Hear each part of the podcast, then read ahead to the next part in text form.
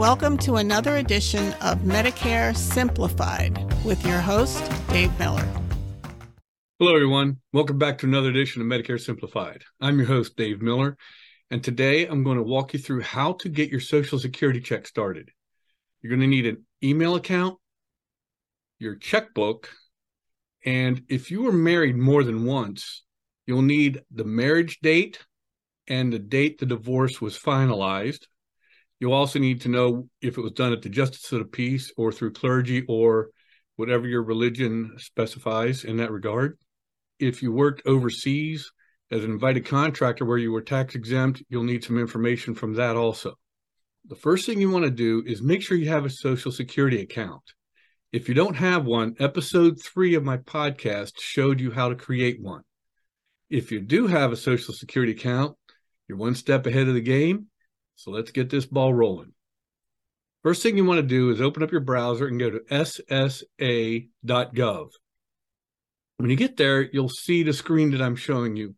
And this podcast is best viewed on YouTube because this way you'll see the screens I'm talking about and you'll understand it better. Once you get here, do not sign into your account. You'll see in the middle column, you want to apply for benefits. In the previous podcast, we went below that and applied for Medicare to get your Part B going. This time, we're clicking on apply for benefits. And of course, you got to check off the little box for agreeing to the terms of service. So once you check that off, hit the next button. Now we're going to get to the good part. Here, you are going to click the button that says retirement. You worked and paid Social Security taxes, so now it's time to start collecting on them. Once you click that, you'll have a little screen pop up and you want to start your application. Now, if you don't have time to finish it, don't worry. You can come back to it. There'll be a number pop up later on you want to write down, and I'll show you where that number is and you can come back to it the same way we just did, only put on there return to saved application. So that's what that other box is for down on the bottom. Now you'll get to the apply for benefits page. And again, start a new application or return to a saved one in progress. And then if you look in the upper right hand corner, they're just talking about the Paper Reduction Act. No big deal. So let's click on start a new application. First off, they're going to want to know who you're applying for. If it's for yourself, top button. If you're applying for a family member who may not be able to do it themselves, you would click the bottom one. For this example, I'm going to do it as if you are applying for yourself. Here you'll need to put in your name as it appears on your social security card. Everything here is going to be by what Medicare and Social Security have for you. So put in your birth and gender at birth. I know there are some discrepancies to some people as to their gender. And to be politically correct, we have to use what Social Security has you under. If you have you under a male, click male. If they have you as a female, click female, and we'll go from there. And then you're going to have to click whether or not you're blind. And in the last 14 months, if you were unable to work because of an illness, injury, or conditions that lasted and are expected to last past 12 months. These screenshots were done while I was helping someone apply for their benefits. So we had to go with what she had to answer. Once you hit the next button, we'll come to the area where you start filling in things like your mailing address. And basically, it's self explanatory from here. And this is where you need to know your email address. You'll type it in twice to make sure you got it right. Here, birth and citizenship. Well, for most of us, city and state and you're good. If you were born in Puerto Rico, just put Puerto Rico, U.S. territory, and so on. Here is your reentry number in the red box. This is the one I told you to write down, screenshot, print, however you want to do it, but make sure you don't lose this number. Because if there's a hiccup down the road with getting your benefit check and you have to call Social Security, this is the number they're going to need in order to help you get the problem corrected. And also, if you look down here, Things you should know about your application. Read it carefully. It'll be different for every person applying. Go ahead and hit the next button. When you're applying for benefits, they're going to want to know if you had more than one social security number. I've never met anybody that had more than one. I guess they're out there for some reason. Now, for the ladies, when you got married, you took your husband's name. Well, they're going to need your maiden name as well. If you were married more than once, they're going to need each of the last names you've had. And there is more than one space available for that. And they're going to need the dates and all that sort of thing. And if you notice it says marriage information for, that's where your name will be. I had to white it out, obviously, to protect the identity of the person that let me do this.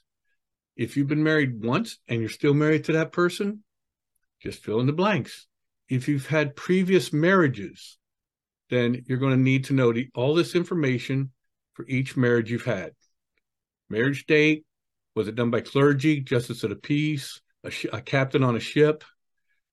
Because that has happened. I met someone like that that got married on a ship by the ship's captain. Kind of cool if you ask me.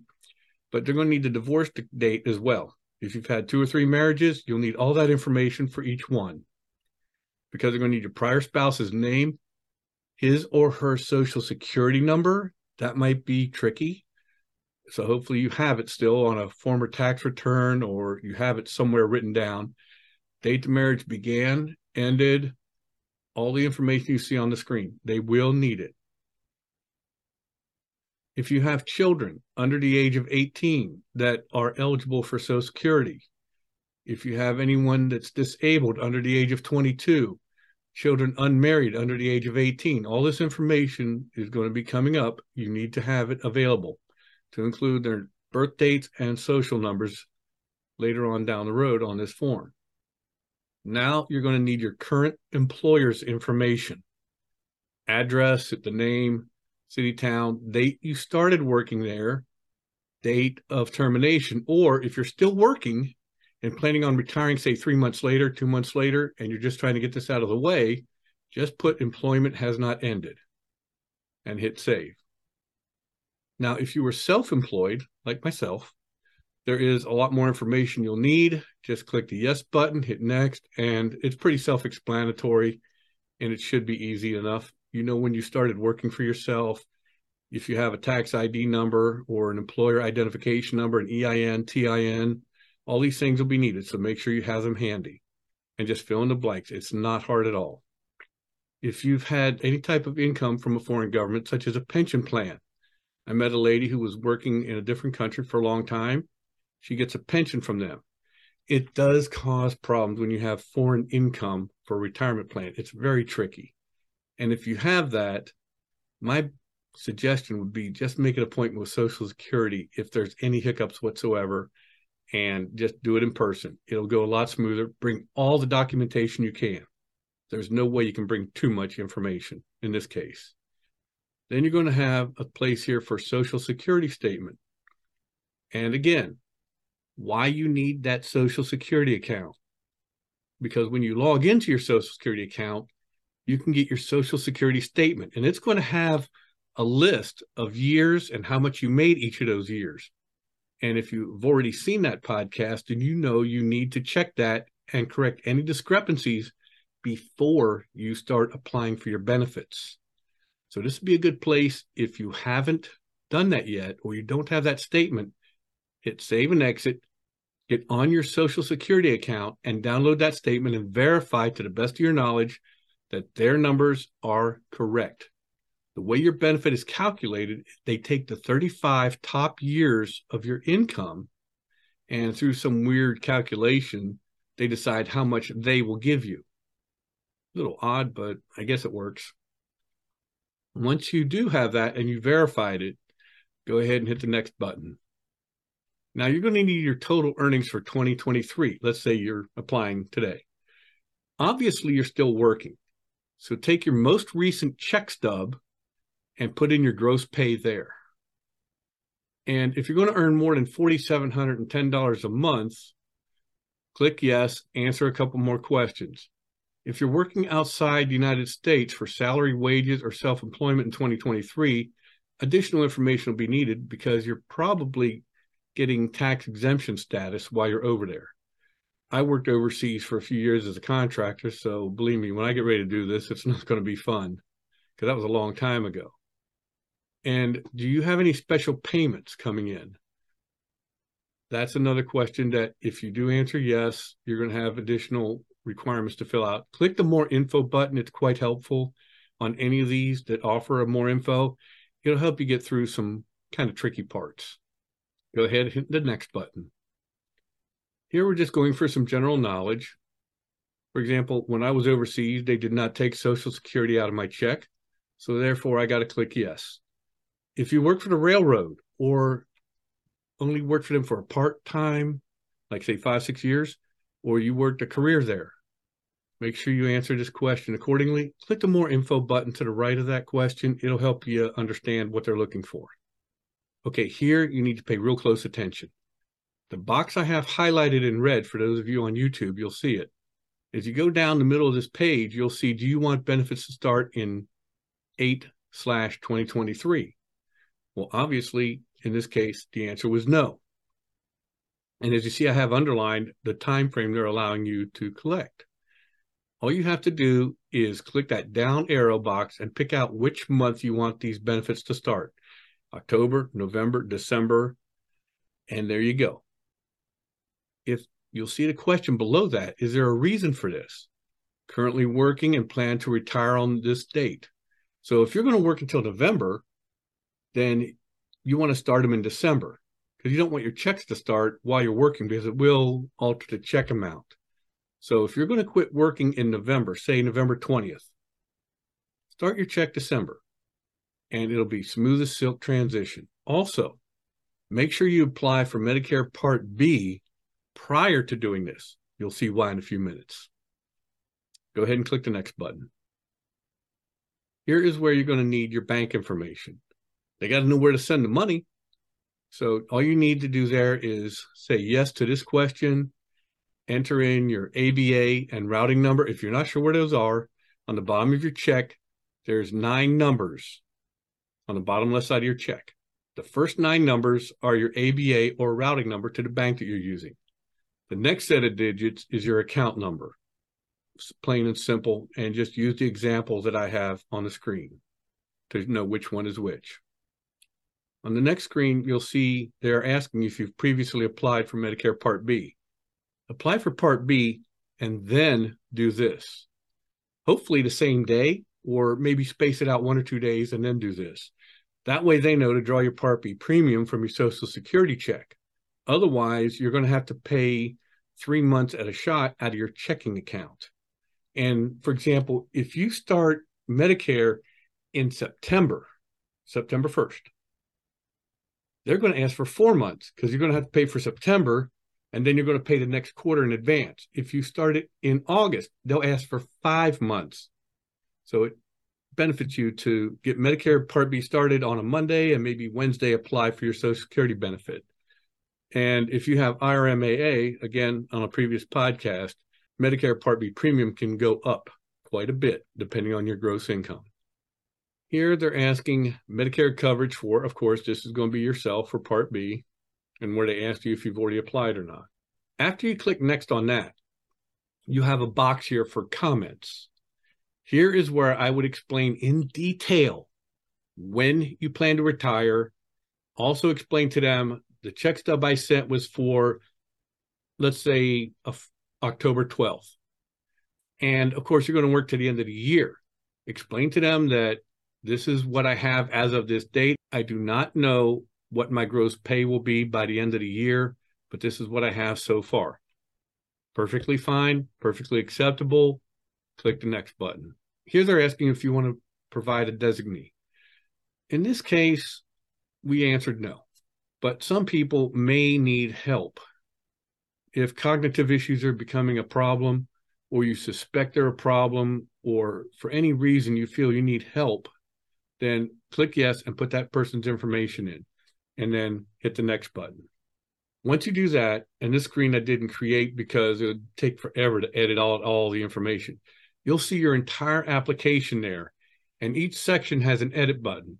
If you need to make a change anywhere along the line, click on edit for that section, put in the correct information, and once you're done with all your corrections, just click on review and sign.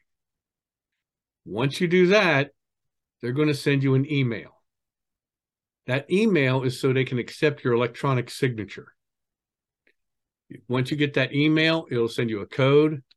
Enter the code on the screen that you're going to get Again, I didn't make a copy of that one. I apologize. But once you do that, your application will be accepted. And again, you're going to have a special number. It's the same one that I showed you earlier that was whited out. And it's just so you can track your application. If there's a question, Social Security calls you or you call them, that is your reference number. If you don't finish this application in one shot, no problem. Do like we did at the beginning of this podcast. Click on resume and you'll pick up where you left off, but you're going to need that number. It's not that hard. Hopefully, you can get through it all right. But remember, you're going to need your checking account number and routing number.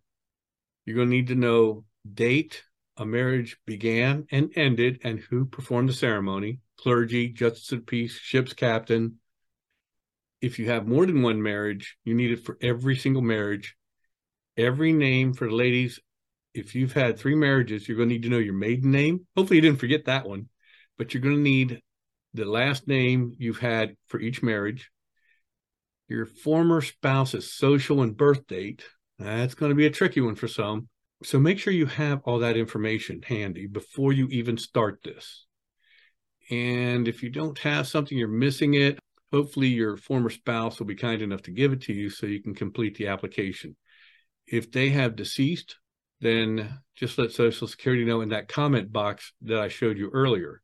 Hopefully, they can figure it out from his birth date and his name. And again, you may have to contact the Social Security office directly if there is a hiccup in that regard. Well, I hope this made it a little easier for everyone to learn how to get your benefit check. I enjoy talking with you.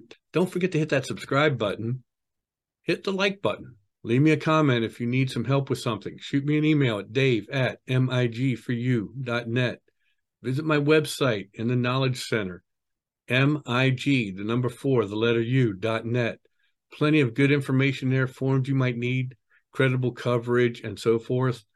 A lot of free information. This podcast is on there. A book I wrote for Medicare Ready Set Go to help people understand where to start, how to start, all kinds of free information at your disposal. Send this link off to your friends that may be getting ready to retire. There's plenty of ways you can help each other. That's all I want to do with these podcasts. I don't make a dime on them. I'm not going to. I could commercialize it. I refuse to do that. I'm here to help you not make a dollar. I don't care about that. I want to make sure you understand how to do things the right way, easily, without staying on hold for hours on end. So please subscribe and like this podcast, and I'll catch you on the next one. Have a great day. If you've enjoyed this podcast and don't want to miss future episodes of Medicare Simplified with me, Dave Miller, please subscribe wherever you get your podcasts. And don't forget to check out my book, Medicare Ready Set Go, available on Amazon in paperback and Kindle format. If you're looking for Medicare advice, please reach out to me at dave at mig, the number four, letter u, dot net, or online at mig, the number four, letter u, dot net.